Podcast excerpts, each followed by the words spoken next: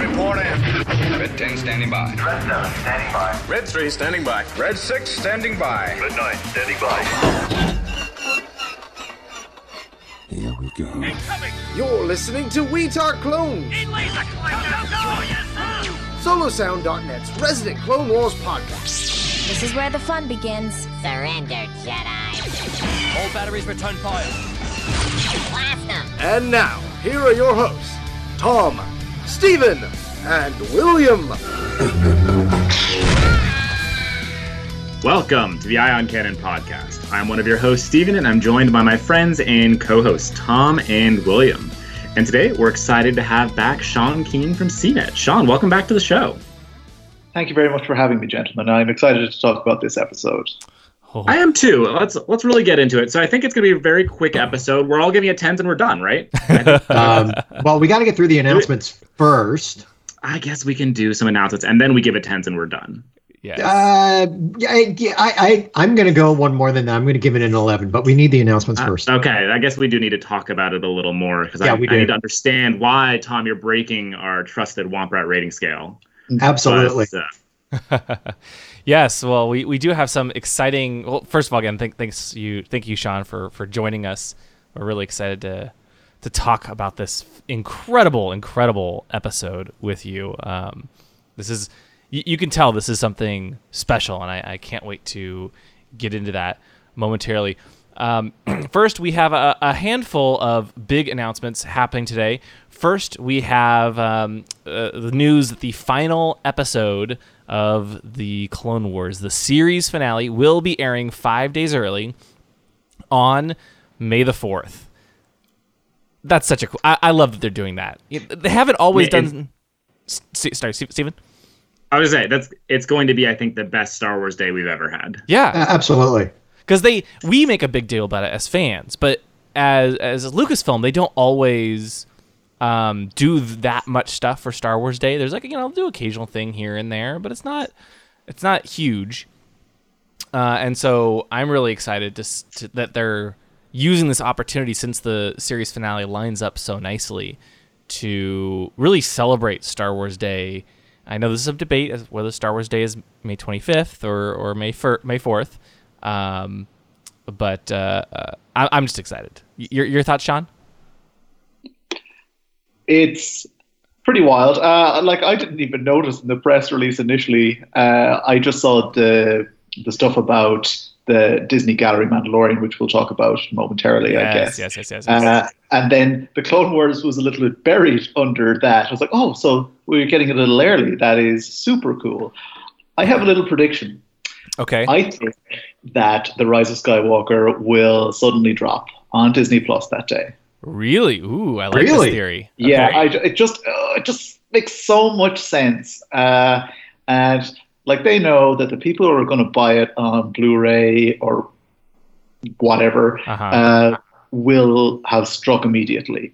Uh, Hmm. I and I just don't see the point in because like everything that they've dropped suddenly on Disney Plus, like uh, Onward, uh, has been you know it's been really quite sudden, uh, and and Frozen two. Mhm. So I think this will follow. Uh, given like the state of the world right now, it just seems to make mo- the most sense.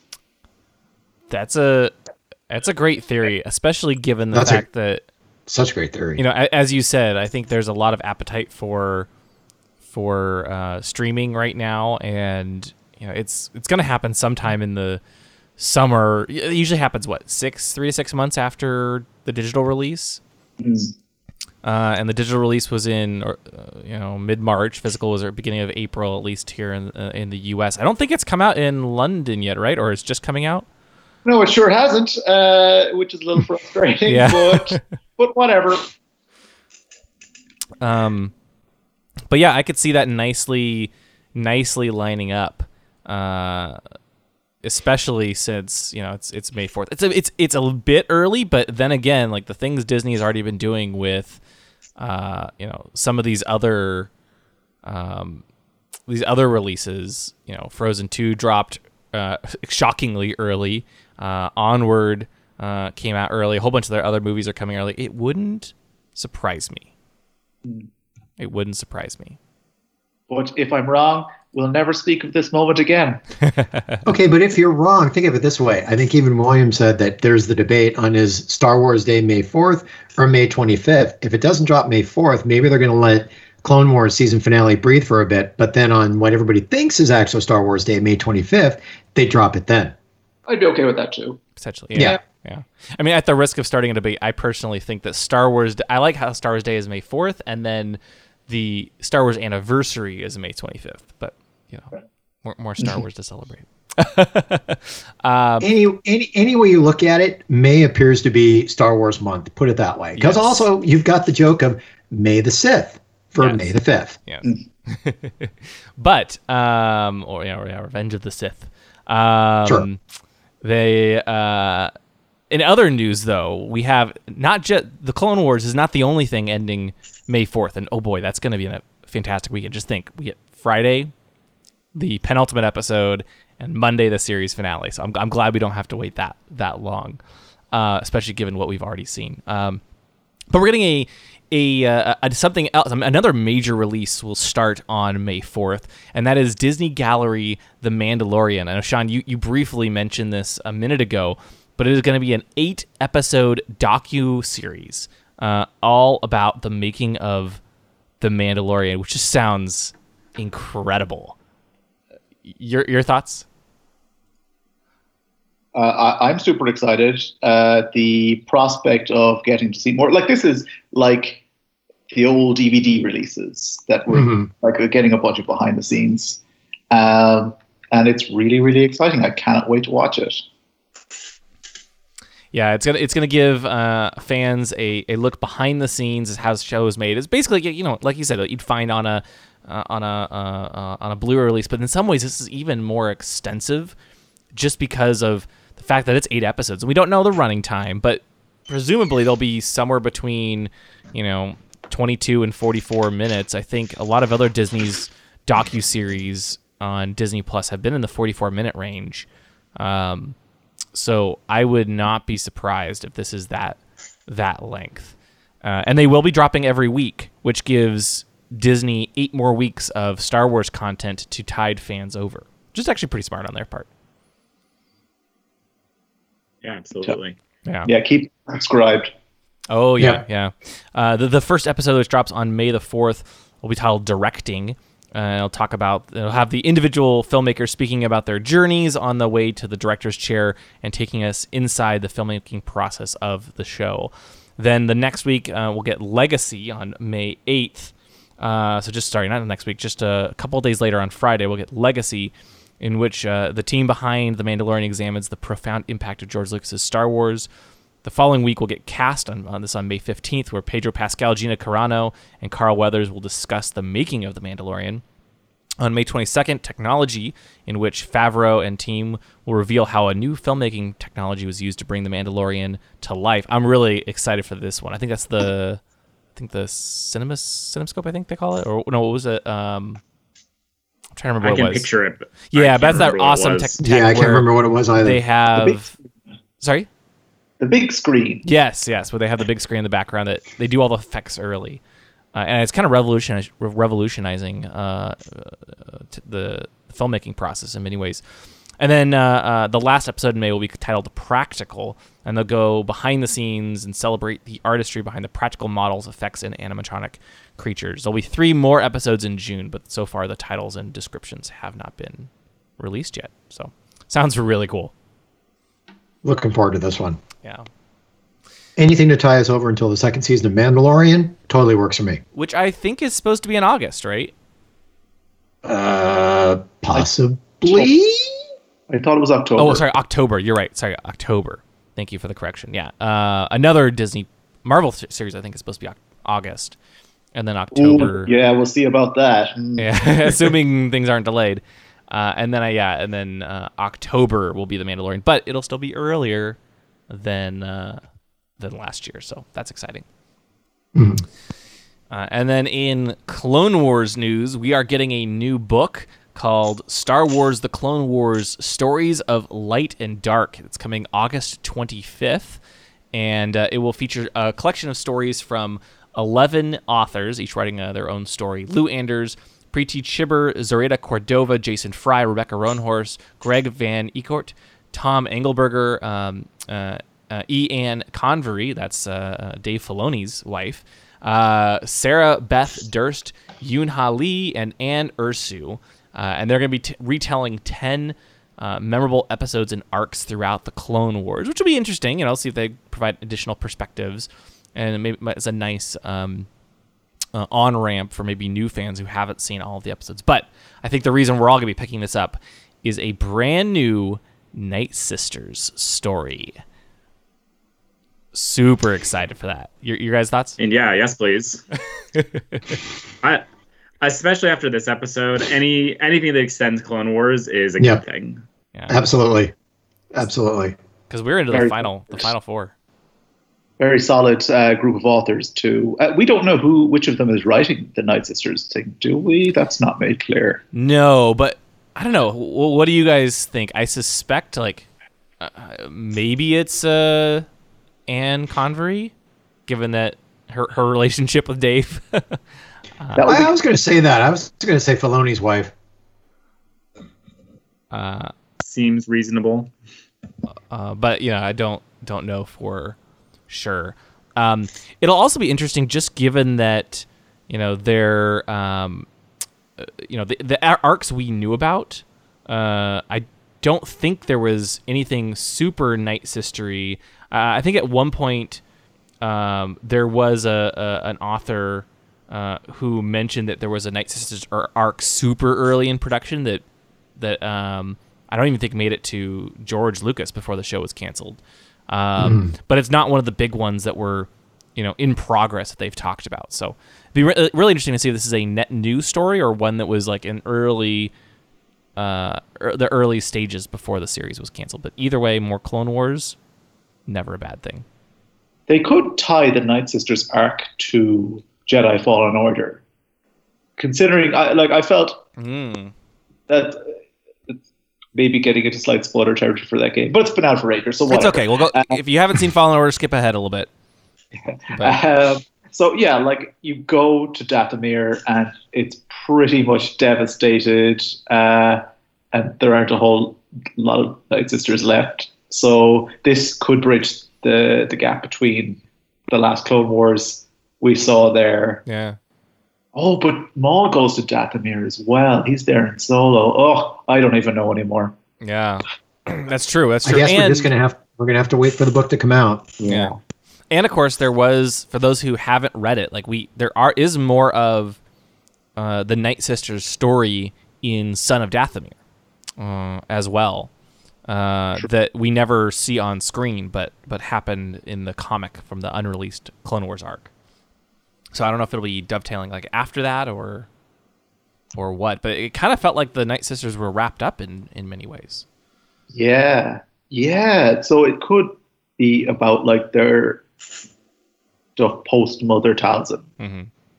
Yeah, because for those who who may not have read Son of Dathomir or who forgot about it, I, I it had been forever since I read it, and honestly, I forgot. I, I went and reread it last week, but um, and actually, so this is a nice background given that the this this series focuses on Maul. Last time we saw him was in that fantastic episode in the arc uh, with the Lawless, right? And I think Sean, you were telling us you were just rewatching this. Sure did. Um, and you know, Sidious at the end, like he, he, Savage Opress is killed, Maul is taken prisoner, and Sidious says, "I have plans for you," and that's all we see. Yeah, and it ends with like him just blasting Maul with force lightning, and it's like and that's the last we see until that comic came out. It's like, what happened to poor Maul? Yeah, and if you're just watching the series, the Clone Wars, um, he will appear in this episode. Spoiler alert. Uh, Spoiler. with you know that plot point effectively unresolved. Um, so so for those you know again just to, to recap the arc briefly again if you want to stay spoiler free just skip ahead a little uh, you know, a couple seconds but 30 seconds or so but basically the the gist of the episode is that uh, so the Mandalorians end up freeing Maul from prison uh, you know Sidious's prison and Maul is taken to a safe place to meet with Mother Talzin uh, you'll remember she, you know, used some of her life force and put it into him so he could live. and she's basically seeking more energy so she can be reborn. Not dissimilar from Palpatine in The Rise of Skywalker. Um, and uh, Sidious really wants to. Of course, Sidious like this whole thing is part of his plan to lure out Mother Talzin so he can kill her. He's he's he's worried about her as a rival, uh, and so eventually, you know, a lot happens back and forth, but eventually, Maul and Mother Talzin clash against Sidious, Dooku, and Grievous all at once, and she sacrifices herself to save her son, uh, and Maul escapes back to back to Mandalore to continue leading the Shadow Collective. That comic series, I reread it last week, just as you did. Uh, it, I hadn't read it since it came out, but it's incredible. Yeah. Uh, like I really wish we'd seen that in like episode form because it's so focused on the villains and it's just so satisfying and the action is amazing. Yes, it is. It is. So uh, that's where we find our characters now. It's it's you know after this this arc, a lot's happened. But I, I think this And a lot happens in this episode too. uh, yeah, so I think that's our cue actually to uh, to get into the episode. So Tom, with just four episodes of the Clone Wars left, tell us what we'll be discussing today. Wow, you had to bring that up. I have four more of these to do that basically deals with the Clone Wars. But this one, this is Clone Wars Season 7, Episode 9 Old Friends Not Forgotten, directed by Saul Ruiz and written by Dave Filoni. In this episode, Anakin and Obi Wan must decide whether to help Ahsoka pursue Maul or rescue Palpatine. There is no Jedi fortune cookie because, and this was the coolest thing about the episode, right off the bat, you knew it was very different because it started with the old school Lucasfilm, logo in just plain green text and Ahsoka's theme in the background. I I was like, you just knew this episode was different because on top of that, it went right into the Clone Wars, the Clone Wars logo, but with the Star Wars theme main title. The, this actually, I almost missed it at first. Like I, I was so it's so familiar that I was like, oh yeah, and I'm like, wait, hold on, that's the that's the main title. That's not the Clone Wars theme. oh no, I knew that right off the bat, William. I mean, it's it, it, you knew you knew no, you knew it was special because there was no fortune cookie, Yeah. and it also started with just part one. mm-hmm. Old friends Oh, that- not forgotten.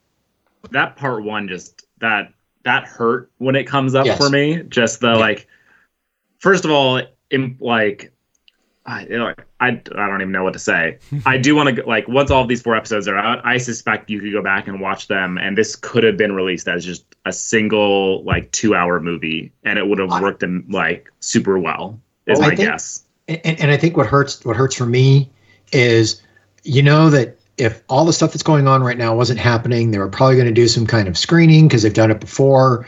And just to see this on the big screen, Stephen, I totally agree. I would love to see all four of these episodes without the parts, saying part one, part two, part three, part four, on a big screen because cinematically, if you watch some of these shots, they are gorgeous.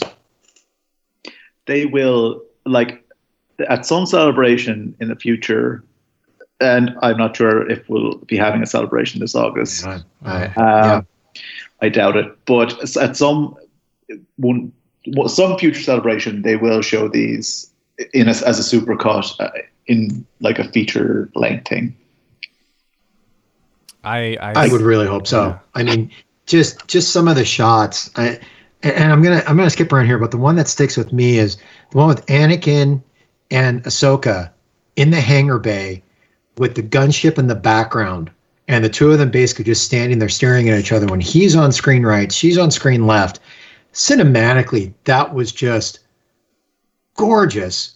It was shot so well, but also you know, if you're going to get existential about this, you could see that there's the distance between the two of them and how just how not connected they are anymore. Mhm. Just with that shot and how it was laid out. So sorry to skip that ahead. Anybody want to bring it back to like the red logo when everything starts because you also knew that was something different as well? Yeah, I mean, I'm trying to think. The last time we saw the red logo, actually, I don't even know what it was the previous it was episode. I know the Maul Maul I'm trying to remember. got it. Uh, I think the original airing of the Lawless had Uh-huh. it uh, a red logo, but watching it on Disney Plus earlier today, it didn't have the red logo there, uh, and I was a little surprised. Yeah, I could have sworn they had it there, but I feel like they wouldn't have changed it. Uh, Maybe. they could have changed it knowing they were going to use it for this. Yeah. This possibly Possible. Yes. It's possible. Anything is possible. Yeah. Yeah, just every everything about the opening of this episode tells you that this is special Mm. Yeah. Yeah, it Like, chilled. through and through. Yeah, I I do like that. You know, the the we, you mentioned it, but the old school Lucasfilm logo was it was kind of surprising. It's it's different. It's it's it's more classic. It's a it's a throwback. You know, and it the whole thing was really designed to again make it feel special. Like I they even they even made the text just a hair blurry, like it used to be on the original on the original logo. Uh, you know the, the, uh, the you know because it says you know Lucasfilm Limited. Like n- none of the it's not the nice version that came out. I think with the prequels, right? Uh, I think that's when they they introduced that version. Um, yeah, it's just very very cool, and it it, it really when when the episode starts, you know, wow, this is this is new, this is special in every way, in every way. We still get Tom Kane's voice of time as he catches viewers up to speed on what's going on. Um, but that's really the only familiar aspect of the beginning. And Dave did say he did leave hints, drop some hints, you know, a couple weeks back that the final arc would be pretty different and yet also very special. I think this is uh, this is exactly what he was alluding to. Well, well, he when he was talking about special, I mean, first off, you get a really cool updated model of General, General Grievous, and then when you get the Jedi Temple War Room, and we've seen this before, you literally see Caleb Dume, who ends up being who? Kanan Jarrus. Oh yeah. There you go. And then you know you've got Plo Koon flying over Cato Neimoidia, and then you've got Aayla Secura on Felucia. I mean, they're tying just within that little bit of Tom Tom Kane's opening. They're tying a lot of stuff together that references directly to one Rebels and two the films. Hmm. I mean, that in and of itself is really cool. And they also uh, mentioned the Outer Rim sieges. Within the first couple of minutes of this episode, you're just like, oh, I like this is not going to end well. By the No. time this arc is done, like, and we knew that to begin with, but it's seeing like, especially seeing like Aayla and Plo Koon, you're just like, oh, Yeah. well, enjoy your last missions. It was nice knowing you. That's Farewell. that's the first hint of just how close we are. Like we we find out later Yep. in the episode, and it, it gives me chills every time I watch. it. Every time I even type it, like it gives me chills, and it is just so perfectly done. And of course, Dave would sneak in Plo Koon, given that Plo Koon is his favorite character. I'm okay with it. yeah, I yeah. love Plo Koon and the Kel Dors. They just look amazing. Oh yes, they do indeed. They do indeed. Uh, yeah, it, yeah, yeah. Um, but but before we get into like before the episode gets into the the the the real meat of the story of the siege of Mandalore, I actually liked how we got to see a little bit of the Outer Rim sieges and what Anakin and Obi Wan were doing uh, uh, before uh, the war ends. Because we hear in Revenge of the Sith they were they spent six months in the Outer Rim sieges, and to be honest, like we've gotten a little bit of Anakin and a little bit of Obi Wan here and there throughout season seven, but we haven't really gotten some action scenes with the two of them together. Um, this what this really reminded me of is um, actually like the 2D Clone Wars animated series that aired on Cartoon Network years and years ago. Um, one of the things I always loved that is though that 2D series very much was it did two things that at the time I'd say were kind of revolutionary for Star Wars, um, and particularly around the Clone Wars. One, it was um, I'm gonna call it almost more propaganda type pieces, showing off Mhm. what what the experience of the Jedi fighting in the Clone Wars was like and what it would feel like to people, um, which I think was really neat. Um, but the other thing it showed, and the Clone Wars expanded on that I loved, was showing the relationship of Anakin and Obi Wan together as they uh, became two of the most famous generals in the Clone Wars. Right. Um, and there's an episode in the 2D series where that was so reminiscent of the opening here with um, I think it was, I don't even remember what planet it was on anymore. But it's Anakin and Obi Wan are on some rainy planet, and Obi Wan's miserable because he's trying to fight this long Oh, drawn yeah. Battle. And it's and it's not going well. And then Anakin pops in, and they go off on this crazy plan that ends up working, and it just it solidifies this like this is who Anakin was to so many people. Right. Mhm. This was Anakin Skywalker and Obi Wan Kenobi, the heroes of the Clone Wars, and just this this entire sequence exuded that so perfectly that I Mhm.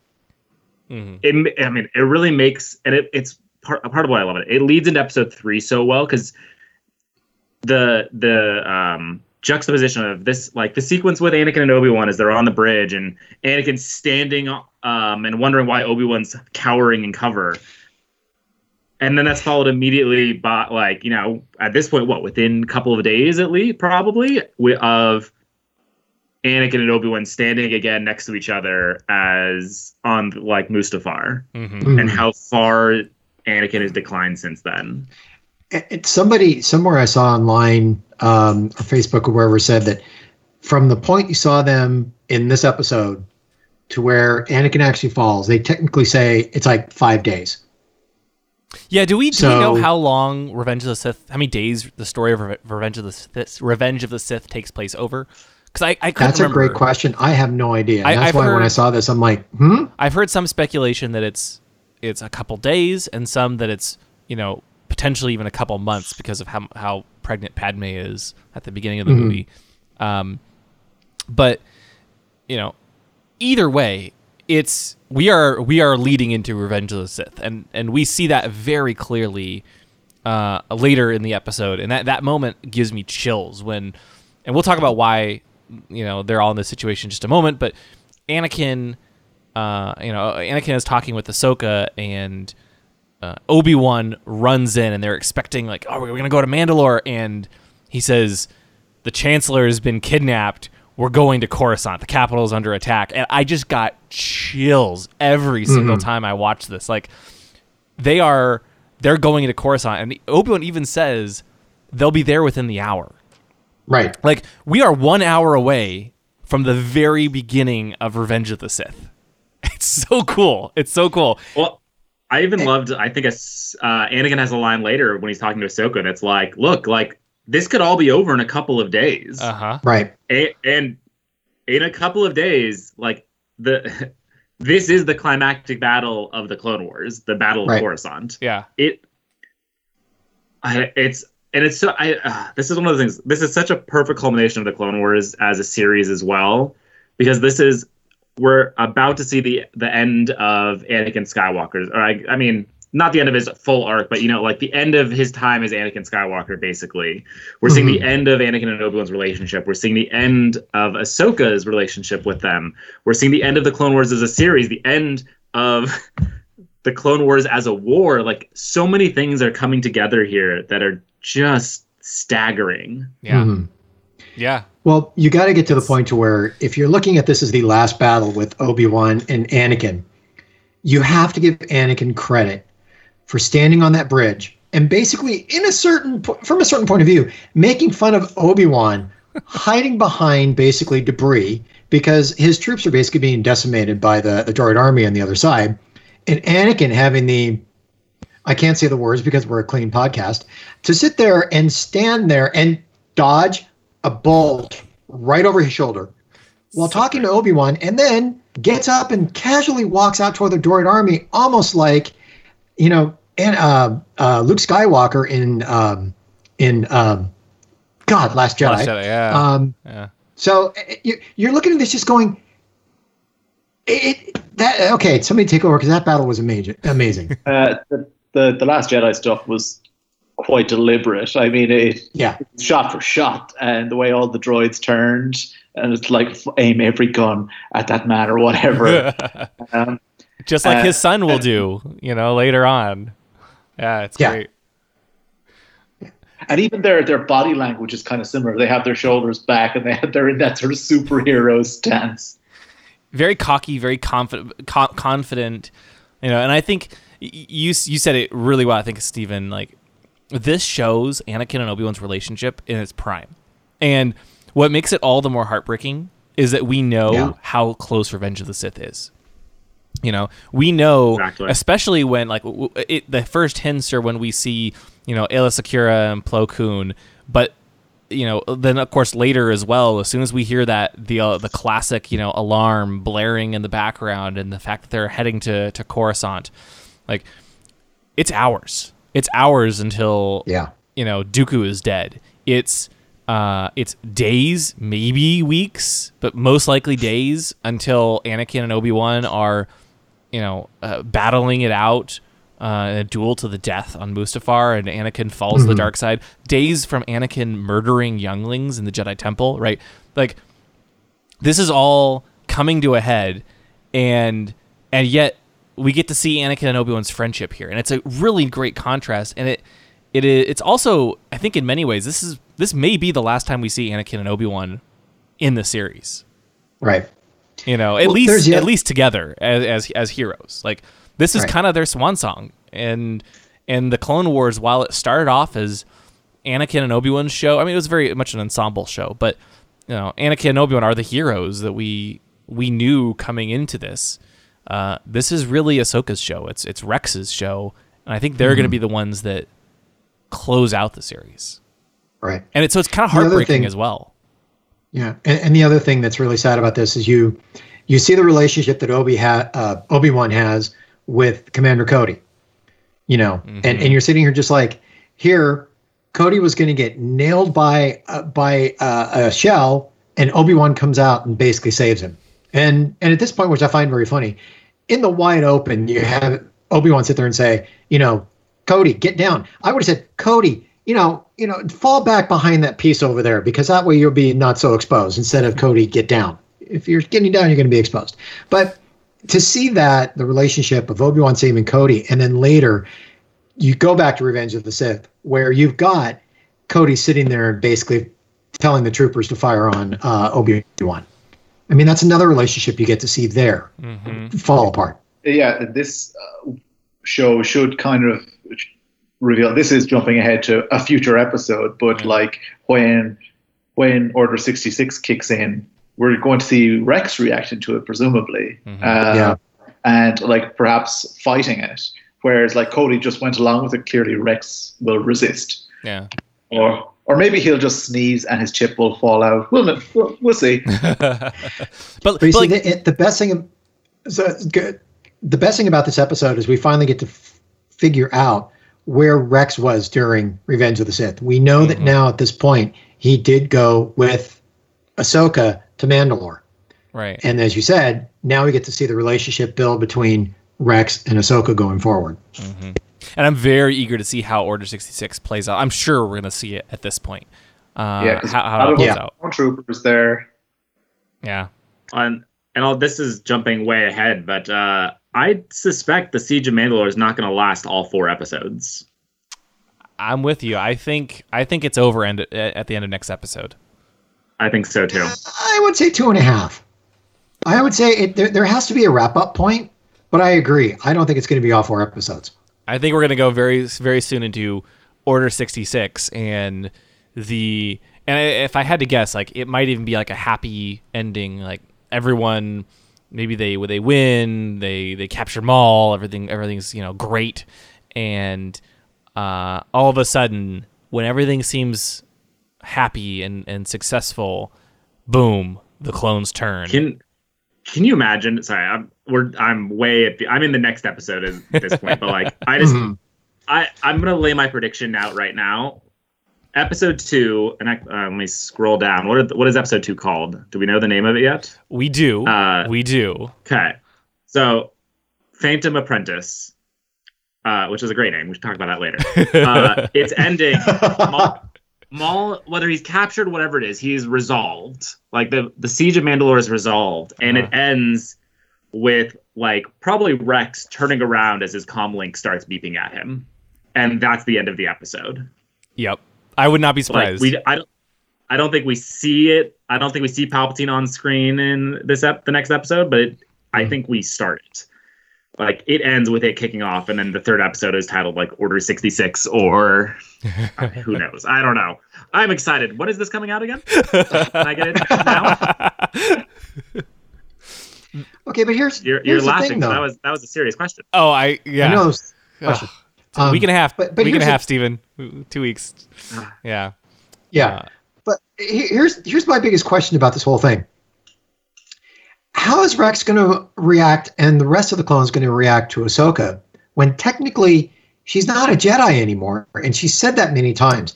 and it's true. funny because when they're walking down the hallway, she's standing right by Anakin, and they're saluting her, and and she's like, they don't need to do that because you know I'm not part of the the Jedi anymore, and and there's that heartbreaking line where Anakin Bad. just starts talking about loyalty, mhm. And loyalty means a lot to the clones. But mostly So- loyalty to Darth Sidious. Uh, well, until until okay, and that's why I say it's kind of heartbreaking because as soon as the chip goes off, they're not loyal to Darth Sidious. Right. But- and their loyalty to, to, to, to the Jedi and to Ahsoka and Anakin and Obi Wan like falls apart, and they kill them. They try to kill them. Okay, Yeah. but that's the question. She's technically not part of the Order anymore. hmm and she's going there as a quote unquote advisor because you know here you've got Rex now uh, promoted to commander, so technically he's above Ahsoka in a way because she's not part, and even even Obi Wan said it or said it himself, she's not part of the Grand Army of the, of the Republic anymore. So that's going to be a very interesting question going forward. How are the clones on Mandalore going to react to her when she really is not a Jedi anymore? Maybe that's the only reason they're able to resist.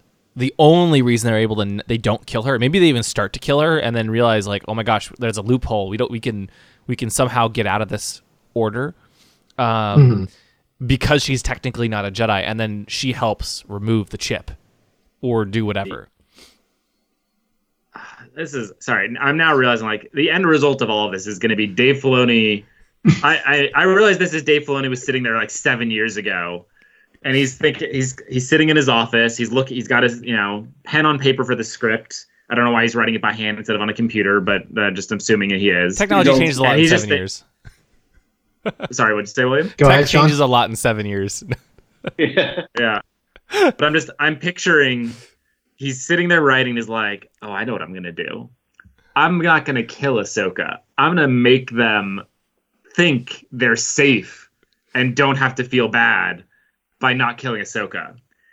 And then I'm gonna write the most heart wrenching episode about the clones being forced to kill people that they worked with against their will, and everyone's going to cry, and it's going to be glorious. I just, oh, it's gonna be awful. this this arc is just it's already off to an incredible start and i i know it's only going to give even more heartbreak i mean it was it was emotional enough just seeing the reunion between ahsoka and the clones We are talking about the loyalty and how like we're going to see this loyalty fall apart in just a couple episodes and it's you know you go out there and as you know anakin surprises Ahsoka with Rex and the 501st, all standing at a whole platoon of them, all standing at attention with all their buckets painted to match Ahsoka's, you know, orange uh, headtails. And, you know, Rex, like, keeps calling her commander even though she's not anymore. And they all keep saluting her. And, like, Dave Filoni just keeps, like, twisting that knife in a little more before he makes them all turn on you. It's, it, it is emotional. Like, I, you know, I, I'll admit, I got a little emotional seeing it It's seeing it back. It is together. emotional because I I would say there's a couple times in the episode where they are pulling at your heartstrings, and yes, you could, like a guy like me, cry because you know what's coming. You know the end results. Yeah. So I want to switch gears a little bit and actually talk about um, another thing that I really loved how this episode handled, and it ties back to what we were talking about with as far as you know, this is days before Anakin is murdering younglings in the Jedi Temple. Um, but I really like the interactions between Anakin, Obi Wan, and Ahsoka. Mm.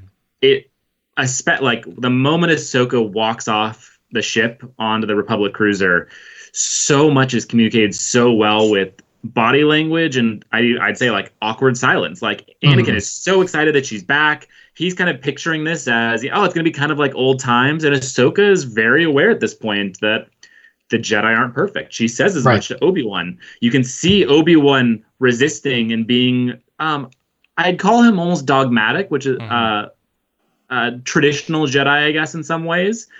And you can see that rubs on Anakin wrong. You can like it's laying these little seeds of Anakin, who in his mind is like, oh, he knows Ahsoka was done wrong by the Jedi, but now he's seeing the impact of that, Mhm. and he doesn't blame Ahsoka for that, for being distant and not willing to kind of come back and restart things. But I think he like he sees that as this is the Jedi just failed someone who was very very important to me Right. and so much is communicated in that ep- like just in the couple of like what the opening 10 minutes of this episode Yeah. It. Yeah. Sean. Uh, and he kind of i i his his reaction to her evolves as like it, during these few minutes. Like he is clearly disappointed that they're not picking up where they left off, but like he gets over it later, kind of, uh, or he he kind of he's more natural. Like he's very disappointed, and he accepts it gradually. Mhm. Well, there is that part in the hangar where he's he's trying to reason with himself that now it's become clear because she's the one that brings all the information with Bo-Katan to, uh, and I'm going to get to this really quick because I'm going to jump to this part here. Um, when Ahsoka and Bo-Katan meet um, Anakin and Obi Wan and start talking about what's going on in Mandalore, were you surprised that um, uh, Yularen wasn't in there with them as well? i'm actually not because i i think it's very representative of exactly what ahsoka's and obi-wan's kind of argument is here. Ahsoka's not a member of the jedi order. She has no standing with the fleet. Mhm. like okay, good point. honestly like uh, from Yularen's perspective i kind of imagine and like i don't say this as a, a negative thing about Yularen either. Um, Hmm. but it's like hey we've got a random visitor on the ship.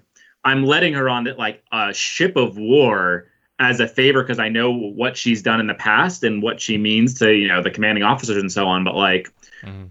i you know th- it might as well be like someone's mom visiting the ship I, and i realize the clones don't really have mothers so that's not a perfect analogy but it's just kind of like okay yeah we got a visitor on the ship i'll let them handle it it's not like what Hmm. she like regardless of what ahsoka wants no one on that ship other than anakin and obi-wan care and in many ways like obi-wan doesn't really care Mhm.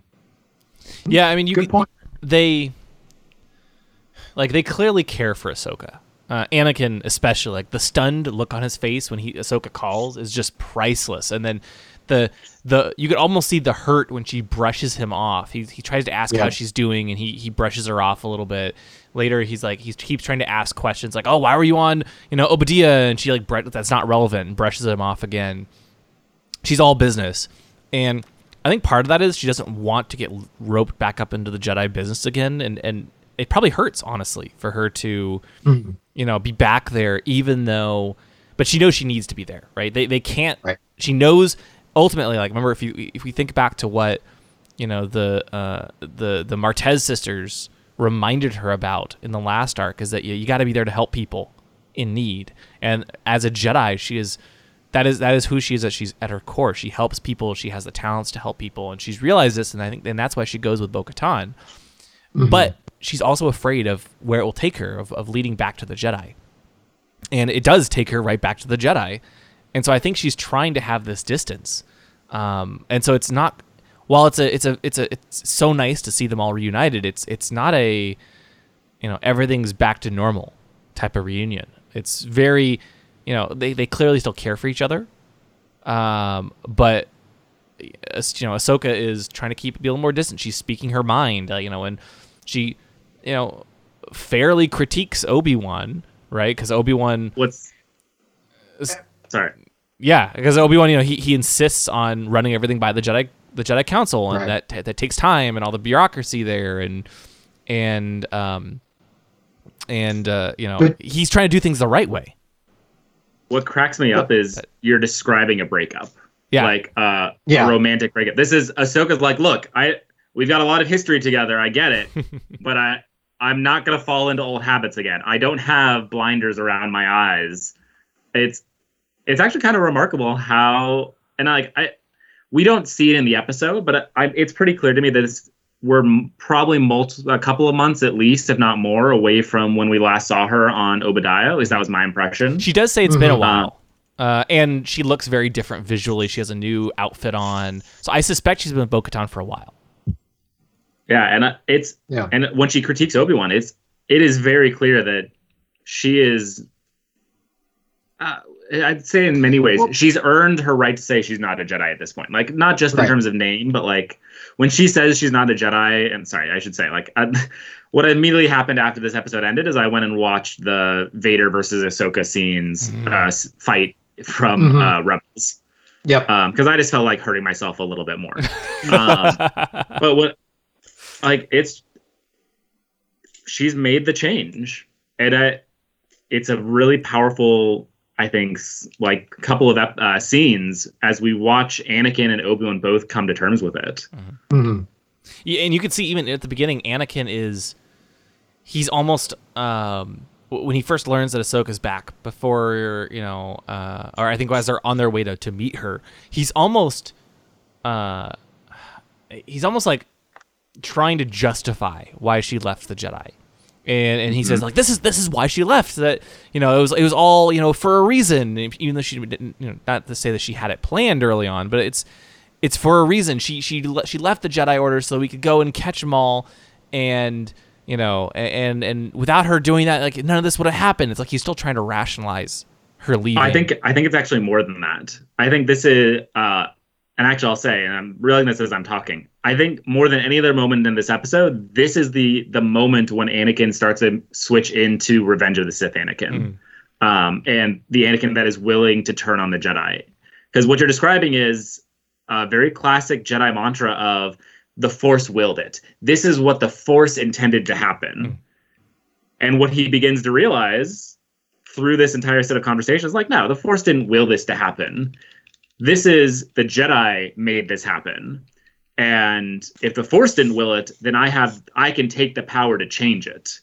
I have the power to make reality what I want it to be, to borrow a Marvel phrase. Uh, and that is exactly what leads Anakin into the dark side in episode three, is the realization that like trusting the force is no longer good enough. Not for him. it's really really interesting. oh, I'm the chosen one. Yeah, and it, it, it does kind of hurt a little bit when she's even, uh, you know, at one point, Obi Wan kind of tries to defend the Jedi and and the his actions and says it's not fair, and she's like, "I'm not trying to be," you know. It's like, "Ooh, ouch." Mhm. you can still see that that that bitterness a little bit, and that how frustrated she is, and and how you know even she even calls him on it. So yeah, the, the people are losing faith in the Jedi. You know, it's very, it's very sad. It is Well, she has seen it and he hasn't. right. So like Yeah, that is very true. I'm hearing a bunch of typing, by the way. Yeah, do we want to go back? Uh, yes. Sorry about that. Sorry about Hold that. on, let me. couple things about this episode that I liked, and and we may have mentioned it when it comes to like Ahsoka kind of going after Obi Wan and kind of saying a few things.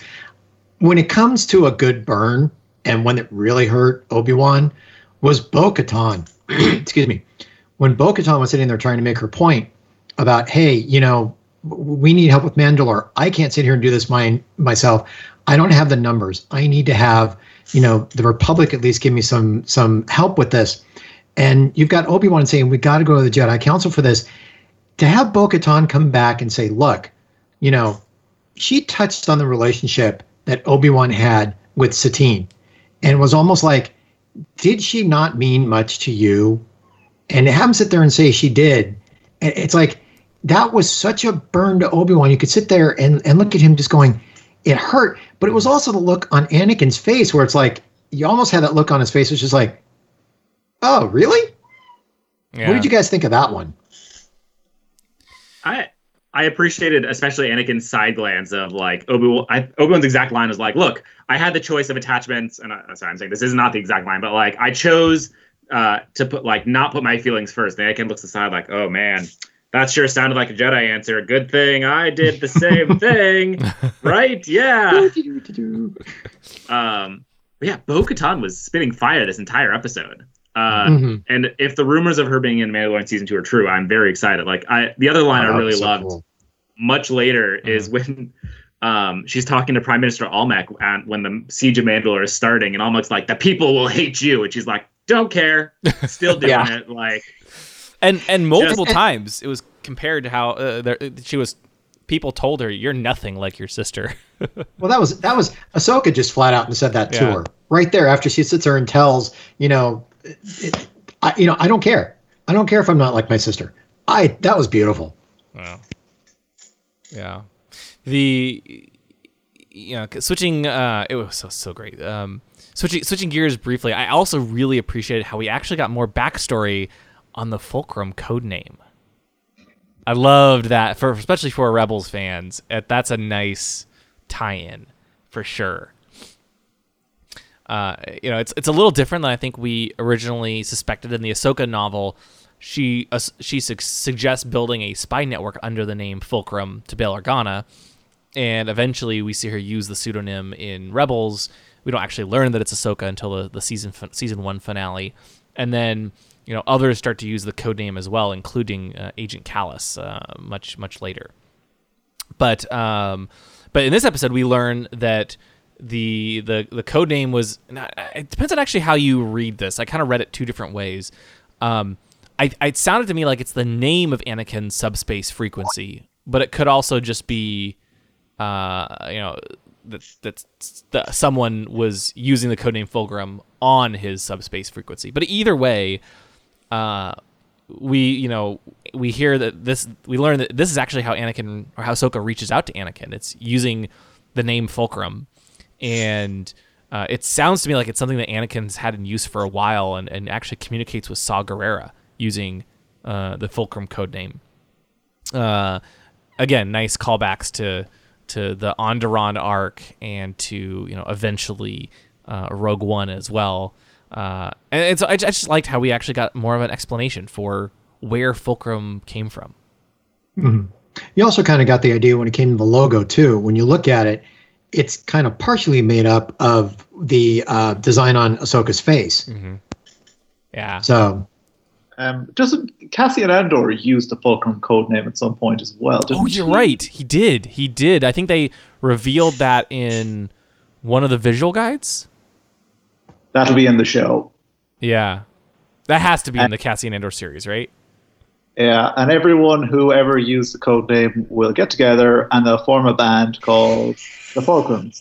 Except most of them are dead. So yeah, Yeah, yeah. Uh, not, I guess survive. your chances of I gotta dying say- are higher if you use the name Fulcrum. and, and this is this is the best kind of Star Wars storytelling right now. Is how they're able to tie a whole bunch of stuff together and make it all work. It's Yeah. it's it's incredible when when it when it hits on all cylinders. It's great storytelling. yeah, and it, it, this didn't feel like a forced reference either. It wasn't like No, you know, it was very much a one-off comment. But as fans of Rebels, as fans of these other mediums, it's like, oh man, that's amazing. I mean, even uh, the book Rebel Rising.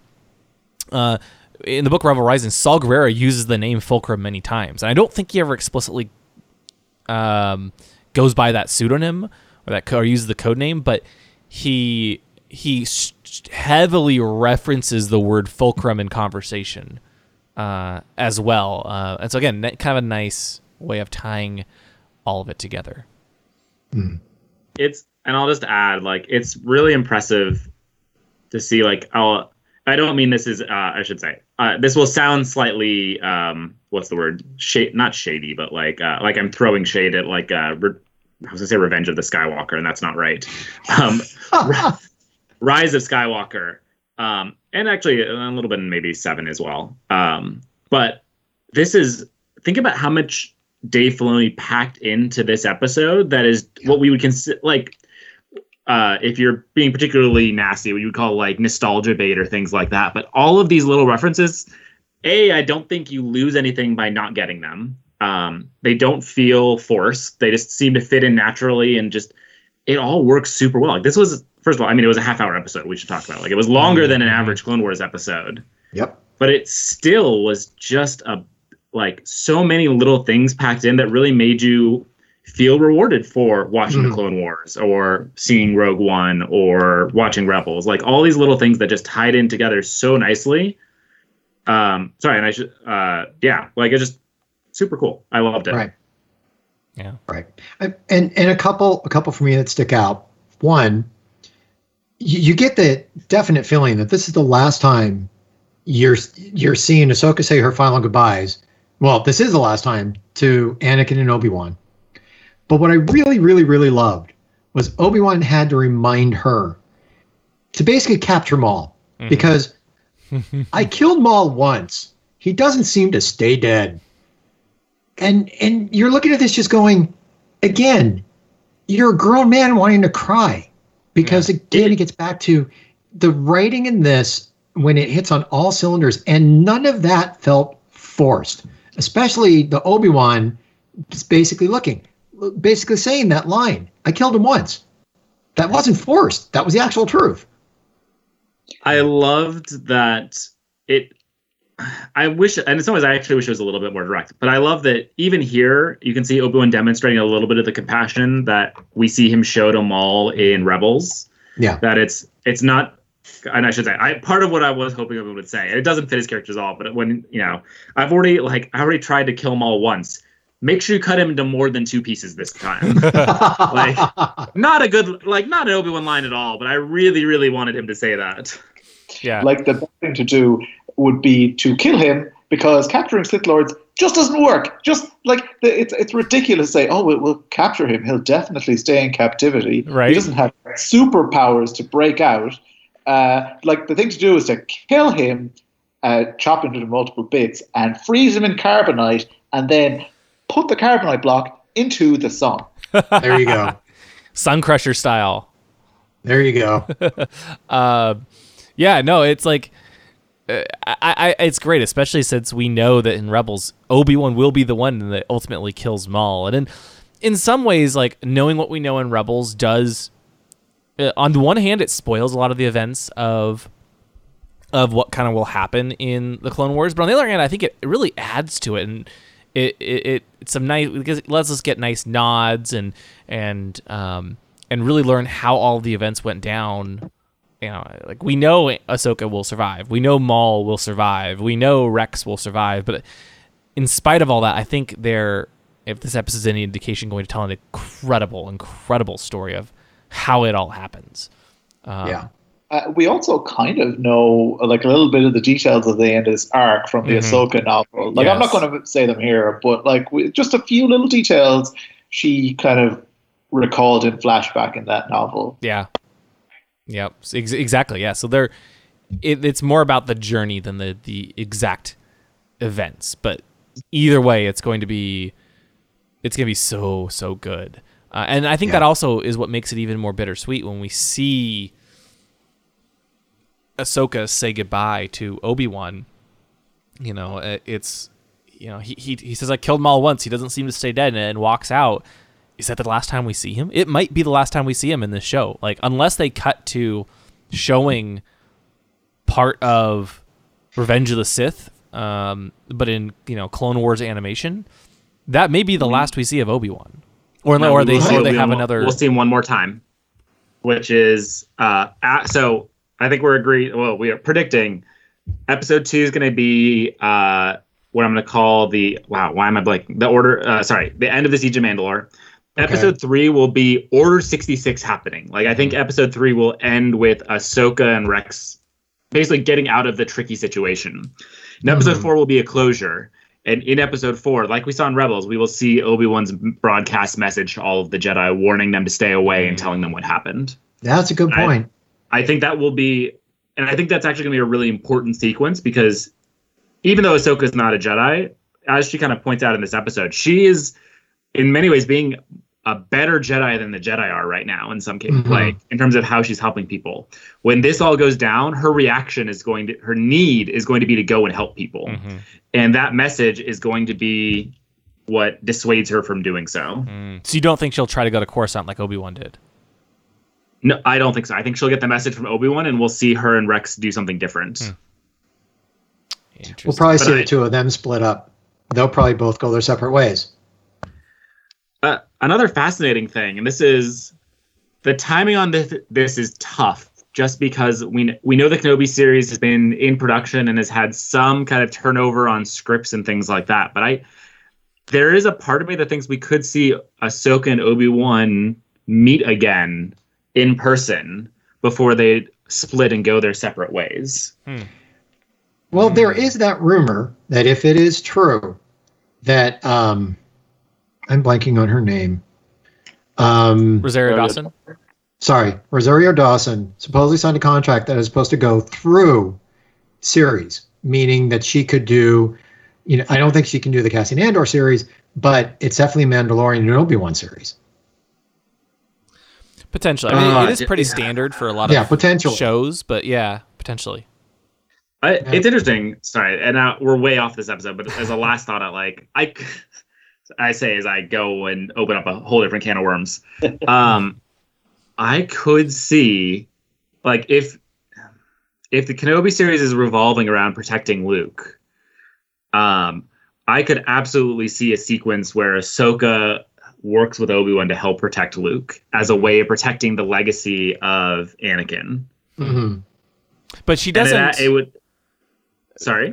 I'm trying to remember now. She doesn't actually know that Ahsoka, uh, sorry, that Anakin turns the dark side for sure until. No, but think Until about how powerful that sequence would be. And uh, Oh, I guess she would actually. Ahsoka right. and Obi Wan on Tatooine. Ahsoka being like, "Man, I'm, I can't believe Anakin's gone. Yeah. I, I will do anything I can to protect his legacy." And Obi Wan going like, "Yes, Yeah. Anakin Skywalker is gone." You're right because she doesn't have to know that he's. She she thinks he's he's dead, and that still works to protect his legacy. Even she doesn't find out Exactly. that he's Vader until Rebels. hmm Yeah. Oh, I want all these things. Anyway, Well, Well, so Hey, bring have it. go ahead. I was just no, bring us back to the actual episode. Yeah, I mean that's Um, that's what I was. I was gonna go ahead. Uh, yeah, so we talked about uh, Obi Wan. They're trying to decide whether or not the fleet will help Mandalore. There's a treaty in place that means Obi Wan doesn't want to uh, engage with them. Ahsoka's frustrated because she feels like it's the Jedi doing choosing politics over doing the right thing. And then we find out Coruscant's under attack. The fleet splits up. Ahsoka begs, and or I shouldn't even say begs, but Anakin and Obi Wan agree to set, promote Rex, send some of the five to help the uh, Mandalorians, and then we're off to the siege of Mandalore. Yeah, and it's actually it's a pretty brilliant strategy of promoting Rex because if Rex is a commander, he can lead the you know the he can read the lead the the, the troops to Mandalore by himself. Right. And you know, Rex and Ahsoka can serve as an advisor, and it's the perfect plan for getting him out of the way of Revenge of the Sith. It still breaks the breaks those treaties that have been in place for hundred years, but like at this point, who cares? Um, Politics mean nothing. Right. and And- and I like I liked how Obi Wan even mentions how Shaak Ti was sent to protect the Chancellor, which is a nice callback to both the Revenge of the Sith deleted scene in which Shaak Ti dies, and the old Genndy Tartakovsky Clone Wars series where she's protecting the Chancellor and also dies. Um, but you know, either way, like I I love how we're getting all these little tie-ins and callbacks. Mhm. Um, and, and actually, Well- something. Sorry, Tom. I was going to get to the point talking about callbacks. So when we get to the Siege of Mandalore, having the uh, Republic ship basically come over camera view, but what was the most gorgeous thing was all those ships, all the gunships, all the the carriers carrier ships that were bringing in the tanks, all the the Mandalorian ships, all that stuff going into the the planet of Mandalore. That was such a gorgeous shot. Yeah, I loved every moment of that. there. Uh, like having just rewatched The Lawless, which is like one of the most impressive episodes of the old show, that you can see like there isn't that much going on on screen a lot of the time, Mhm. but it's, it's constant. Like the there's there are so many assets there, like to put it in the most boring production terms. uh, uh, whereas th- I don't think they would have done that in the old show. Like there's loads of ships there. It was really cool. Yeah.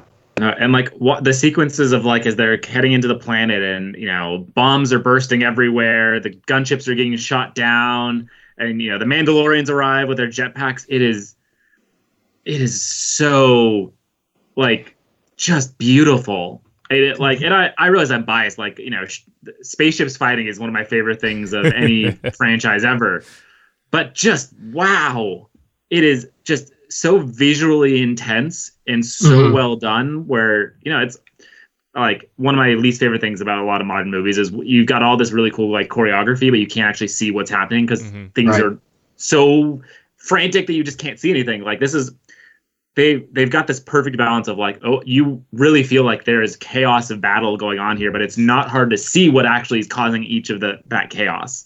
It's the type of thing like go and watch it a hundred times and you will see a hundred different little stories play out as the siege of Mandalore begins. Yeah. Mm-hmm. Yeah, and and I think what I really loved about it, I'm going to talk. It's like the choreography of all the action. For first, when you get in there, and the gunship starts opening the side panels, but then you got Bo-Katan putting on a helmet behind uh, behind Ahsoka and Rex and says, "What are you waiting for? Get out there!" The choreo- chore- choreographer, her jumping out with the other two Mandalorians, and then Rex just like, "Hey, you know, I don't have a jetpack for you," and then Ahsoka going, "I don't need one." And I think the best choreography is when she jumps out of the gunship after she says "see you" on the ground, going from gunship to gunship to a Mandalorian ship. And in each time she went to a gunship, she was fighting off Mandalorians. Then she went to another gunship uh, where she fought the Mandalorians inside the gunship. And gotta say, Anakin tweaking her lightsabers, my God, those are the most beautiful things to see spin. She has blue lightsabers that- now. Blue Yeah. lightsabers, but to see that trail as the lightsabers moving through screen, oh, gorgeous. But, But- and some of those shots of where she lands on the gunship, knocks off a Mandalorian who's up there, swings below into the uh like the bay, Yeah. takes out a couple more, you know, with you know signature choreography and like movement, and you're just yes, Yeah. yes, please, please give me more. And meanwhile, we Yeah, have the Force theme incredible. flowing into Ahsoka's theme. It's just, it's it's great. I also loved like Ahsoka grabbing onto the the Mandalorian's jetpack as it like spins out of control, or the Mando's skydiving around rocket fire. Like every moment was just perfection. Mm-hmm. The one that I love the most, she gets to that final gunship, she rescues the pilot, and she's sitting there holding on to the gunship as it's going into um, into the complex. I was literally hoping for. You guys remember the Old Republic, the game where they showed one of the cutscenes where you had the gunship go through the Jedi Temple? Yeah. I was Yes. hoping for a shot like I was hoping for a shot like that, where she rides it all the way down, not so much crashing into it, but rides it all the way down. But still, the impact was there. Where you see her go so far, then jump off, and then you get to that nice beauty shot of her landing on the platform, the lightsaber slowing her down, and that big explosion behind her. Just like the I mean, poster. talk about choreography. yeah. Uh, that was the that whole sequence was incredible. Like Yeah. and yeah, the the slowing herself down with the lightsabers into the ground was like the uh, the chef's kiss. It was so. but you like, say that, but it, it's it's then followed by the fantastic moment of like, oh, it's a it's one Ahsoka versus like five uh, Mandalorians, and she's really outnumbered. Wait, no, actually, I think they're outnumbered. Followed immediately by like, oh, not only is are they outnumbered by just Ahsoka, but when the Mandalorians pop up over the edge and just like. I don't. I don't know what the equivalent of like a double chef's kiss is. is it? With, is it I guess. I guess it's with two hands, right? Yes, There's the like one, and then there's like yes, both of them, uh, and then there like the episode continues, and you need to like get a third person to come in and give their hand for the the three times chef kiss, which doesn't make any sense, but that's what the episode needed. it's just oh, it's so great. I, I I love the whole sequence, and then they, you know, they they swarm uh, the city of Sundari, and you know, uh, like again, we get awesome hand to hand fight sequences, and like. I, Part of me wonders, like, if this is the this is the big bat siege of Mandalore, and the next episode will be more of a personal, like Maul versus Ahsoka story. Um, but either way, like, it was just it, it delivers on so many things we've been wanting. It's it's beautiful. The action is great. Like that fight scene between um you know Bo-Katan and Prime Minister Almec in the throne room was really cool. Oh cool. my goodness. like Yep. a fool of him. oh yes, uh, and It's it's not even close, is it? Like Bo re- just every single moment, like you know, even when she loses like her blasters, there's the jetpack, the kicking. That, that sounds super generic, but like yes, it's great more, action. please. Yeah, yeah.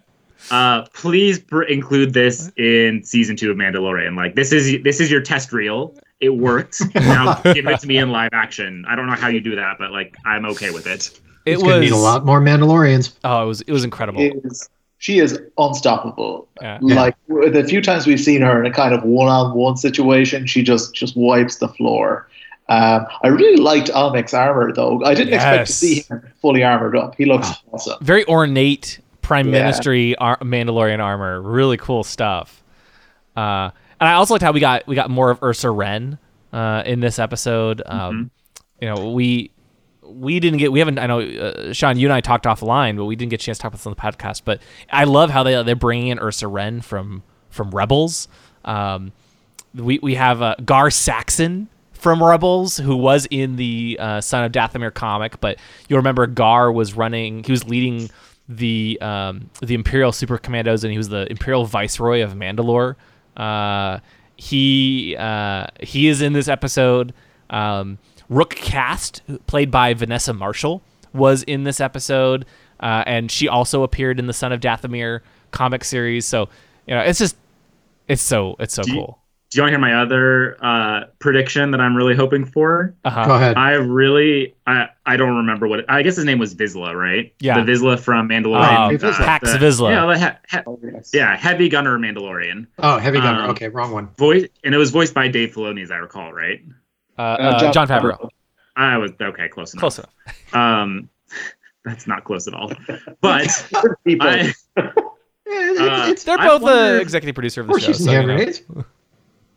I do wonder if I would love to see a cameo of him at some point in this as well, just as a very distinctive body type and maybe something you could add in the background of like, hey, that's a really big Mandalorian carrying a really massive chain gun. I wonder. Ooh, that would be cool.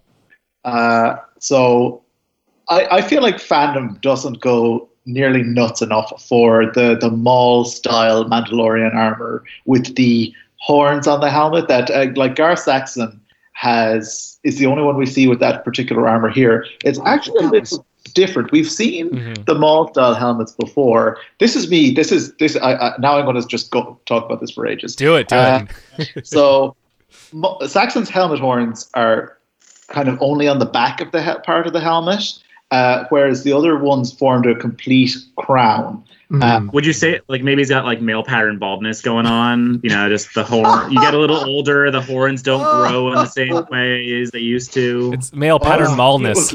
A mullet. A mullet? oh, a mullet Oh, would be better. I feel like that fits his character Sorry, a I'm little sorry, bit. guys. You know. It's a mullet. Oh, too funny. No, William, just I need you to stop now, please. You got your one. Oh, I boy. am- Conti- continue, Stephen. Continue. No, like Sean, I, I just want to hear you wax poetic about Mandalorian helmets a little bit longer. Yeah, they're just so freaking cool. Like at every Yeah. turn, and, and these are like uh, it's Maul crossed with Boba Fett. Essentially, it's like I remember when I first saw Maul leading the Mandalorians. Like this is amazing. This is Darth Maul leading an army of Boba Fett's. This is the greatest thing I've ever seen in my life. Uh, and then I saw the Maul style helmets. It's like, oh wait, no, this is the greatest thing. I've ever seen in my life. Why can't I get like a statue or, or a Hot Toys figure based on those now, please. I love I'll add, I also loved um, a couple of them had instead of the traditional black visors, they had like the Mhm. gold visors as well, which I thought looked super cool. Like Maul's eyes. Yeah. I And didn't thought- think about that. Oh my, yes. And what was also cool, Gar Saxon had like three little spots on his armor, these little triangles that also kind of reflected the look on the visor where it was like that Mm. gold. So it kind of highlighted. That I thought was pretty cool too. Little touches. You Yeah. have to take a look. Yeah, actually, sorry. As a quick side note, a thing I really appreciated, and this is going earlier, I liked um, all of like Satine and the other Mandalorians all had the little two gold bars on the sides of their heads. I'm assuming it's either kind of be like a comlink or a way the helmet attaches or something like that. I love that Ahsoka had a similar design on her um, head as well, basically. Uh, and I thought did a really good, nice job of helping tie together them visually. That you know this is an alliance of Ahsoka with the Mandalorians. Right. Yeah. I don't know. All the little details were were just so incredible in this episode. You could tell just how much the team cared and poured over every tiny detail from the facial expressions and the animation to the little visual touches. Like they went all out with this episode. Like we, we talked about how great the show looks before. This surpassed everything else we've ever seen in terms of scale, in terms of detail, in terms of just ah, it was so so so so so so good. Well, I don't want to. Go ahead. Go ahead. Go ahead. Yeah. Just I was gonna say, so this is I'm gonna spoil a little bit of my end review, but I, like I always talked about landing at Point Rain was one of my favorite episodes of the Clone Wars because I felt like it was such a great war story. Mhm. Uh, this episode topped it. Like Yeah. Wow. the way the way it, it they told the battle and and some of it like the the budget is significantly different from here versus landing at Point Rain. So I'm not I don't want to gloss over that piece as well, Mhm. but like they just every piece of it fired on all cylinders. The battle, Mhm. like whether it's the sweeping shots of ships, you know, approaching uh, the city, Mhm. or the personal details of like Ahsoka or Bo and these individual one-on-one fights is was just amazingly well done. Mhm. and even the little backstory like we talked about you know like we talked about fulcrum earlier or how uh, you know it the even more minor like gar saxon in in rebels has this deep hatred of Clan Wren right and we find out that well Ursa Wren was fighting against gar saxon in the siege of mandalore that makes a lot of sense why they hate each other so much uh, you yeah, know, Yeah. like punch him in the face or something before this is over. right? Hopefully. yeah. All of these little details are just so so fantastic, and that's even before we get to Maul. Like we haven't even seen Maul yet, and the episode is like perfection. Yeah. Oh, this is where we discover, you know, this was all a trap set by Maul, not for Ahsoka, but for Obi Wan Mm-hmm. to lure him in, and particularly lure him into the Undercity, where the Mandalorian, the Maldalorians, I don't know. Uh, that that's a good name. Maul All Super Lords. Commandos. Yeah, I think it's what. Yeah. Uh, I mean, but Super Commando, Maldalorian, one's got a pun, William, and one doesn't. I I, I do Um, like Mandalorian. Uh, but, But- uh, yeah. I'll just say the biggest surprise for me in this episode um, is Ahsoka goes into the Undercity and meets Captain Vaughn, who is uh, has a unique helmet, so you can pick him out. And the I'll say the moment Vaughn appeared, my I pinned him. I was like, Vaughn is going to be the one who executes Order sixty six because we know Rex isn't going to do it. We need a named a named dis- visually distinct character who will be the one responsible for that. and then he Um, does. spo- as yeah, spoiler alert, not going to be him uh, unless something odd happens. But uh, I'm fine, guys. the sequence of uh, Ahsoka's little force in the Undercity getting taken out, shot almost like a horror film, Mhm. I thought was very very well done. Very clean sewers. They were sewers, weren't they? Yes. Oh yeah, they were sewers that led to the un, the. Um, I I want to bring something up here, and I I, I want to go back to the uh, throne room where um, where Malik is confronting or being confronted by Bo-Katan. Um, remember when he sat there and he kind of he kind of I would say snickered and said, you know, you brought the wrong Jedi. Um, wasn't that a title of an episode? Yeah. And I will title of an episode March second, twenty thirteen. Um, and didn't the wrong Jedi happen to be Ahsoka Tano? His exact a- was, "You brought the wrong one." Mhm. But yes, that was oh, that was clearly. sorry, sorry. Nope. I thought I was you brought the wrong Jedi. I thought that's what he said. But I I had that thought too that like that was that has to have been a reference to that Yeah. episode. Uh, it's like Ahsoka is always the wrong Jedi. Yep. Sorry, I, I just I just connected No, the that's wrong thing. that is so cool. I would not have thought of Wow. that. That's super cool. Yeah. yeah, but you know to your point stephen like the entire sequence is is so creepy it, it is like a horror film in many ways with the strings and you know uh yeah if, if ahsoka like You got the sorry I was saying you got the off canter camera that's Mhm. slightly angled wrong to make you uncomfortable. Hmm and then they actually start to they do start to show you the uh the Maldalorians as we were calling them and and, and rook you know s- like kind of watching ahsoka um which just kind of starts to up the tension even more it's so beautifully shot I, I think the best thing about that one is when she's finally confronted. She's in the center room. You've got all the Ma- Maldalorians around her, and then you just hear clink, clink, because it's the metal legs of Maul. Mm-hmm. That, and then Maul starts talking, and that was just like, and and just for that one little bit, Sam Witwer put so much into Maul. You could just hear the dripping hatred mm-hmm. coming out in when just he those said that line. just nine words, and that's all Yeah. he says in the episode. I was hoping for Kenobi. Why are you here? Yeah. And that's it. The episode ends. It's like, oh, it's such a great cliffhanger, and the fact that it ends like has like the strings, and then we just hear the hum of the lightsaber Yep. and silent credits.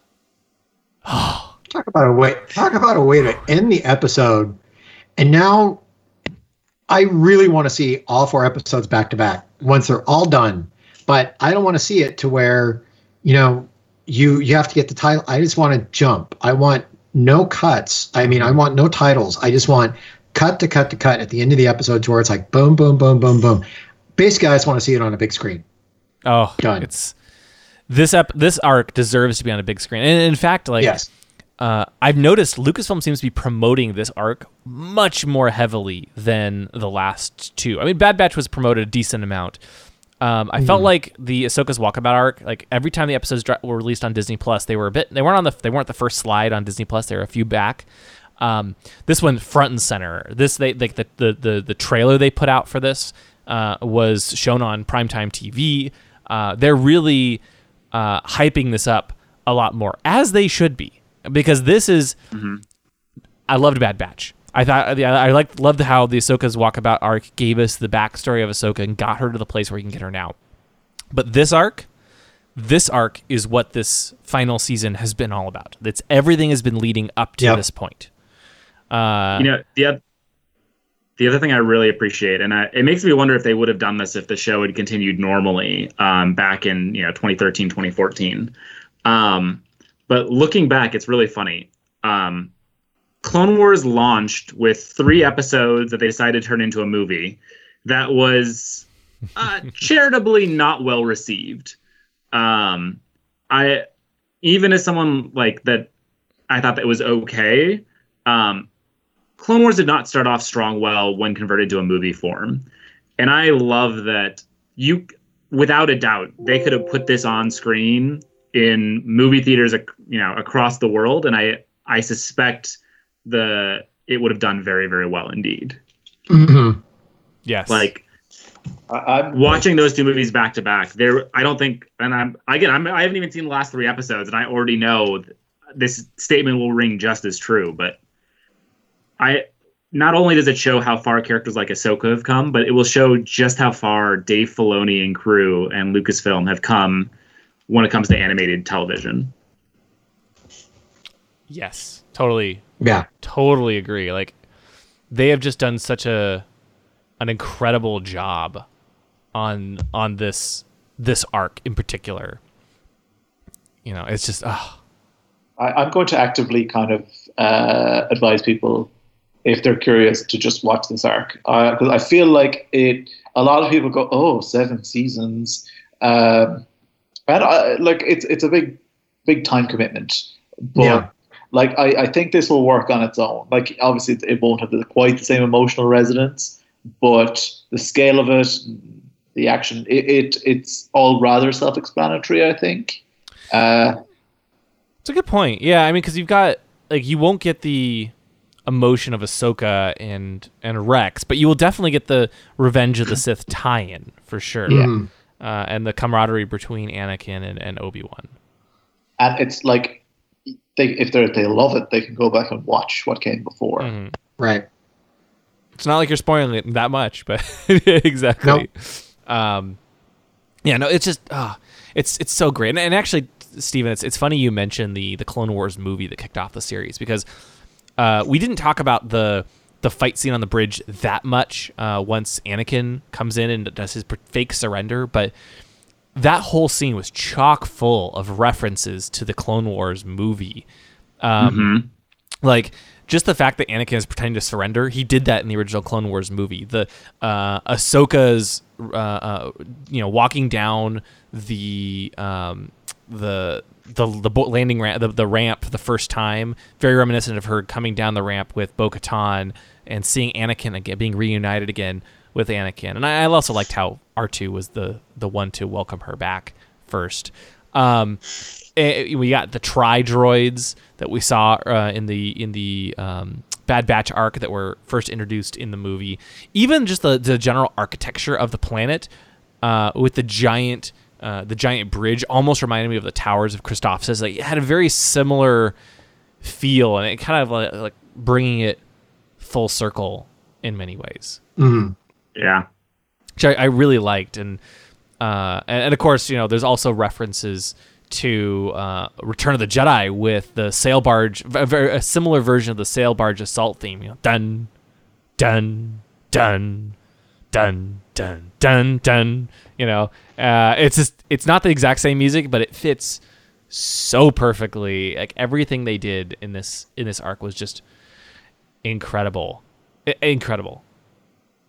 I also like the the, the again the, the the humor of Rex, you know, going to the 501st and saying, "Hang in there, guys," as they're all hanging below the bridge. It's just, it's good stuff. Oh yeah. It's good, good stuff. Um, also, fun fact: while we're talking about the scene, um, the tactical droid that Anakin uses the Force to pull and like slice his head off was played by Donald Faison, who played Hype in Star Wars Resistance. So we got Vanessa Marshall in this episode. We had uh, uh, Donald Faison uh, from, from obviously she's um, Hera from Rebels. Donald Faison from Resistance. Uh, Bobby Moynihan uh, was in a previous uh, episode. Uh, I just think last week's. Um, we had uh, you know the, the the voice of Neeku. So like they've gotten a lot of the voices from some of the other series to re- play a role in And- this, which is kind of cool. Part of me want. Oh, go on. Go ahead, John. Oh, presumably they were like in the studio, and someone said, "Hey, you want to be in Clone Wars?" and they were, like, "Yes, I do want to be in Clone Wars." Makes sense if It's they're like already part of me- there. Yeah. Part of me wonders though if because a lot of this was recorded a long time ago, right? Mm-hmm. And so it's possible that that you're exactly correct, but part of me wonders if well, I mean uh, Vanessa Marshall probably not. Um, but like we know Donald Faison for it is Donald Faison, right? or am I, conf- am I Uh, yeah, Donald Faison. Yeah, Okay, sorry. I was getting it. I was like, wait, no, it's Hype Fazon, not Donald Faison. because they Anyway, have the same last name. um, yes, You're close. You're Uh, close. You're close. but like we know he was supposed to be working on detours Mm. um long long time ago so maybe this is like oh hey detours isn't going to happen anymore but hey we got you into this episode of clone wars and then they come back later like hey we're doing resistance we want to bring you back um, so I wonder how much of it was that order versus they were already doing resistance and then Mm. came in to do this or you know whatever it might have been. From I, I was under the impression I could be wrong that the earlier episodes had been voiced, but maybe this one, this arc had not been recorded yet. But maybe not. I don't know. It's a good question. But They, uh, well, I interviewed D. Bradley Baker a few weeks ago, Mhm. and he said uh, they used some old uh, recording stuff, uh, but he re-recorded others for that Bad Bad, bad Batch Mhm. arc. Hmm got it. That's good to know. Good to know. Good to know. Definitely So check out your interview. Yeah, they should. Who knows when any of this was recorded? I guess hopefully someone will ask them at some point. Yeah. We it's need a great Disney interview. though, Plus so- documentary. We need a Disney Plus documentary with a behind the scenes of this last season of uh, Clone Wars. Do you think they'll do That it? I kind of hope they would. I, it might be too far gone by now. I mean, documentaries are, are very cheap to produce, I, I, believe, um, compared to a, a big series. And if they're looking for more content, and if the Mandalorian docuseries does well, I, I, I could see them doing this for a lot more stuff going forward. hmm Yeah, but I think this one, this one's probably too far gone. They, they probably would have had to have something in production Oh, when yes, these yes. final episodes were uh, being produced. Yeah, yeah. But yeah, ah, so such a great, such a great arc. Um, like And, and I think we're ready for uh, uh, Womp Rat ratings, right? yeah, that's Stephen, You you said you you you you want to go first, given your uh, I- initial impressions. Yeah, I mean, so this is uh my answer hasn't changed. um, I and I'll caveat my statement with we haven't seen the next three episodes. Uh, this has been the best episode of Clone Wars that I've ever watched. Um, it easily, I think, beats out any previous episode. Mhm. Um, and it's something that we haven't talked about really, but I, I think about a lot is uh, it's rare for a show to end well Um, it's a t- it's a hard thing to end a show perfectly, and I think about a lot of shows that um, you know I'll I'll rag on Game of Thrones as an example. Um, arguably, Mean, if you feel differently, that's perfectly acceptable. Uh, Game of Thrones, I don't think had a very strong ending, and it when that happens, it leaves you with a sour taste of like I uh, it was it was good and then it got bad. Um, this to me makes me feel so good about going into the the final arcs of the Clone Wars. Like this feel it literally fired on every cylinder from not just having big action spectacles that are well animated and choreographed, but might like pick piece to piece conversations and discussions and character development are all there and are all fantastic. Um, it the Sean, I think you said it perfectly. Like, if I had to tell someone to go and watch a, like a single arc of the Clone Wars, I would probably pick this one. It's a little weird to tell someone to go watch the conclusion of a show if that's all they're ever going to see, but it it really has been fantastic. Um, and I'm part of the reason I'm uh, waxing eloquently is because I'm trying to think of what to do with my Womp Rats. Um, so yeah, I'm I have to give it a t- I think a perfect 10 out of 10. Um, it's possible the next episodes will be even better, and I'll have to uh, maybe I'll break the rules and go to an 11 like Tom uh, threatened to do. um, but I genuinely think this was the perfect episode of Clone Wars. I don't know that you could have a more perfect episode, and I challenge Dave Filoni to prove me wrong in the next three episodes.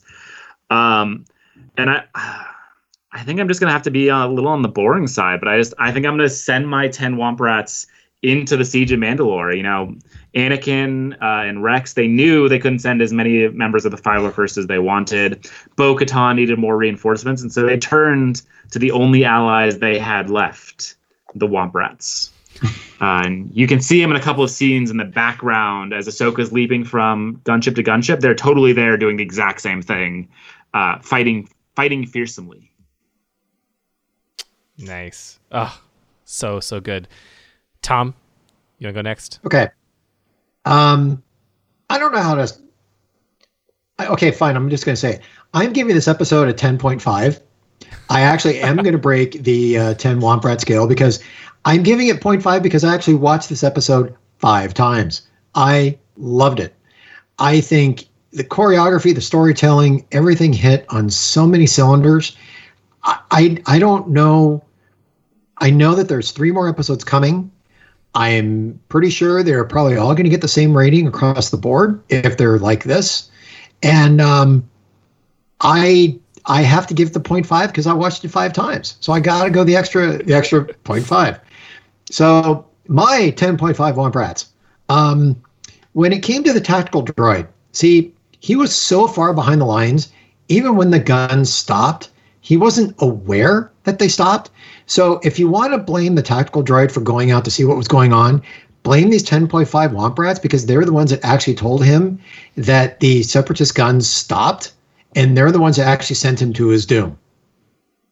Which, if you look at it from the other point of view, they actually helped the Republic and Anakin Skywalker find the tactical droid. Nice. Ah, it's, this episode is just, uh, it is incredible. Um, yeah, it's incredible. yeah. It, there's nothing. No, like it is a, it is quite an achievement. And Stephen, your comments about how it's rare for a show to end well are so perfect because you, you're right. It, it doesn't happen very often, and we are into the final, the final four episodes, and this this show is just firing on all cylinders, delivering on everything fans have waited seven years for since the show was canceled, but really 12 years for since the show began. Since 2008, we knew that the Clone Wars was going to have to end. We were going to have to find out what happened to Rex, what happened to Ahsoka. Would they tie into Revenge of the Sith? These were all things we speculated about and we wondered about for 12 years. And we are now approaching the finale, and it is just delivering on every level. We got Ahsoka reunited with Anakin and Obi Wan, and it wasn't necessarily the happy reunion we were hoping for, but it is a perfectly written reunion. And then, of course, the, her having to say goodbye to them, uh, and, and and you know, presumably for the the last time, like her her final goodbye to Anakin is you know definitely bittersweet as well. Just like how when you watch Revenge of the Sith and and Anakin and Obi Wan says goodbye to Anakin, and you know, and, and we know like the next time they they see each other, they're going to be at each other's throats. And in this case, you know, she she says goodbye to to to to Anakin, and you know, she comments on how like Obi Wan always says there's no such thing as luck, and Anakin says good thing he taught you otherwise, and she says good luck, and they leave, and that's probably the last time they'll ever they'll ever see each other, and it's just you know. It, it is. It's emotional. Her her being reunited with the 501st. Her uh, and the respect they show her, knowing what's going to happen in just a few episodes, seeing like the beginning of Revenge of the Sith, seeing the siege of Mandalore in all its epic glory, they could not have delivered a more perfect episode. And so, like you guys, I'm gonna give this 10 Womp Rats out of 10. Who knows what the next three episodes will bring, but this this episode just just delivered visually from a story standpoint, from a uh, you know um, sound design standpoint, musically it was incredible. So my my ten Womp Rats are actually going to be backing up Maul in the sewer since they are in a sewer, and I feel like Womp Rats would, would live in a sewer. Uh, so my ten Womp Rats are going to back up Maul in the sewer. They're hiding behind him just in case Ahsoka tries to get the upper hand. Sean, bring us home. Well, unlike you guys, I was deeply, deeply disappointed in the whole thing. Just it felt listless, no energy, no real, no real emotion. Today. You're a little Alright, and that's sleepy our watching it, episode. right? Uh, That mic I'm drop- really uh, sorry. the the average is ruined. Uh, uh, like clearly, I'm going to give it a ten. It was pretty phenomenal, and I'm so glad that somewhere along the line, someone at Lucasfilm said, "Hey, these Mandalorians, they look rather cool. We should do something with them." And then this small guy, why is he dead? Let's make him not dead. and the results have exceeded anything we could have hoped for, I suspect. And I I can only hope that the rest of the arc lives up to this. I suspect it will. They've had plenty of time to work on it. Uh, so yeah, ten out of ten. And my Womp Rats, my ten Womp Rats, are going to be actually surprisingly close to yours, William. They're so when you heard Maul stepping out of the tunnel, he sounded, you know, his footsteps sounded heavier than normal. Uh, you'd assume that was just for dramatic effect, but no, there are 10 Womp Rats, five in each leg, uh, operating here.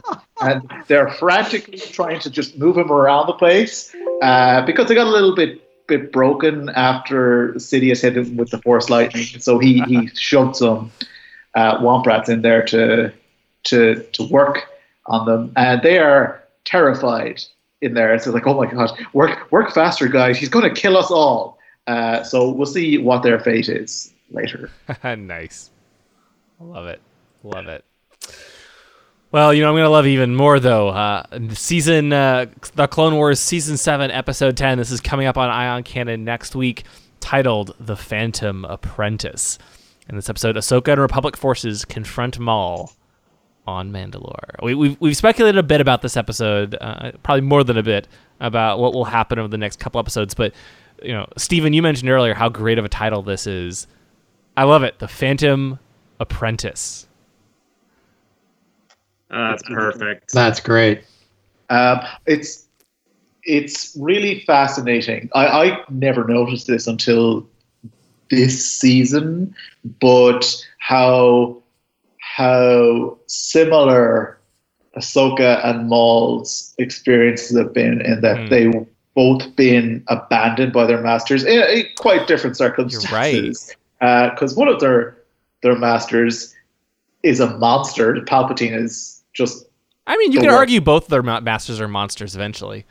yeah, yeah, you know, yeah. Anakin will be a, a monster in like a few hours, uh, but he, he isn't yet, and at least he's sad. Right. And I suspect he'd have Ahsoka back in a heartbeat. Whereas Palpatine was like, "No, man, you have been replaced. You suck, and I'm going to replace your replacement pretty soon. So don't even worry about it." It's Uh, true. I, I expect uh, Maul to try to tempt Ahsoka to the dark side to become his apprentice, but we'll see. Interesting. Uh, you know, I, could- didn't realize could see until you brought it up. Until, until you brought it up, Sean, I didn't realize that. I was kind of thinking of the Phantom Apprentice, like, oh, of course, Maul was the Phantom Menace in the Phantom Menace. Um, and and and and, and Sidious as well, right? They don't. The, the Sith they, they they don't know that they exist yet. They're they're a menace that's kind of hiding in the background. And in this episode, next week, Maul is the Phantom Apprentice because he's no longer the apprentice. He's kind of still out there as a Phantom, uh, but he is no longer Sidious's apprentice. And I, I didn't really make the connection that, of course, Ahsoka is the same way. She's kind of a Phantom Apprentice as well. She's no longer an apprentice, discarded, um, but uh, but out there, and now these two will will meet. It's so great. It's Yeah. so great. So looking forward to this. yeah. Yeah. Um, but uh, with that, I think we're. This has been quite a fun episode. I I get I get chills every time I talk about this episode. But uh, Sean, thank you so much for for joining us. This has been fun.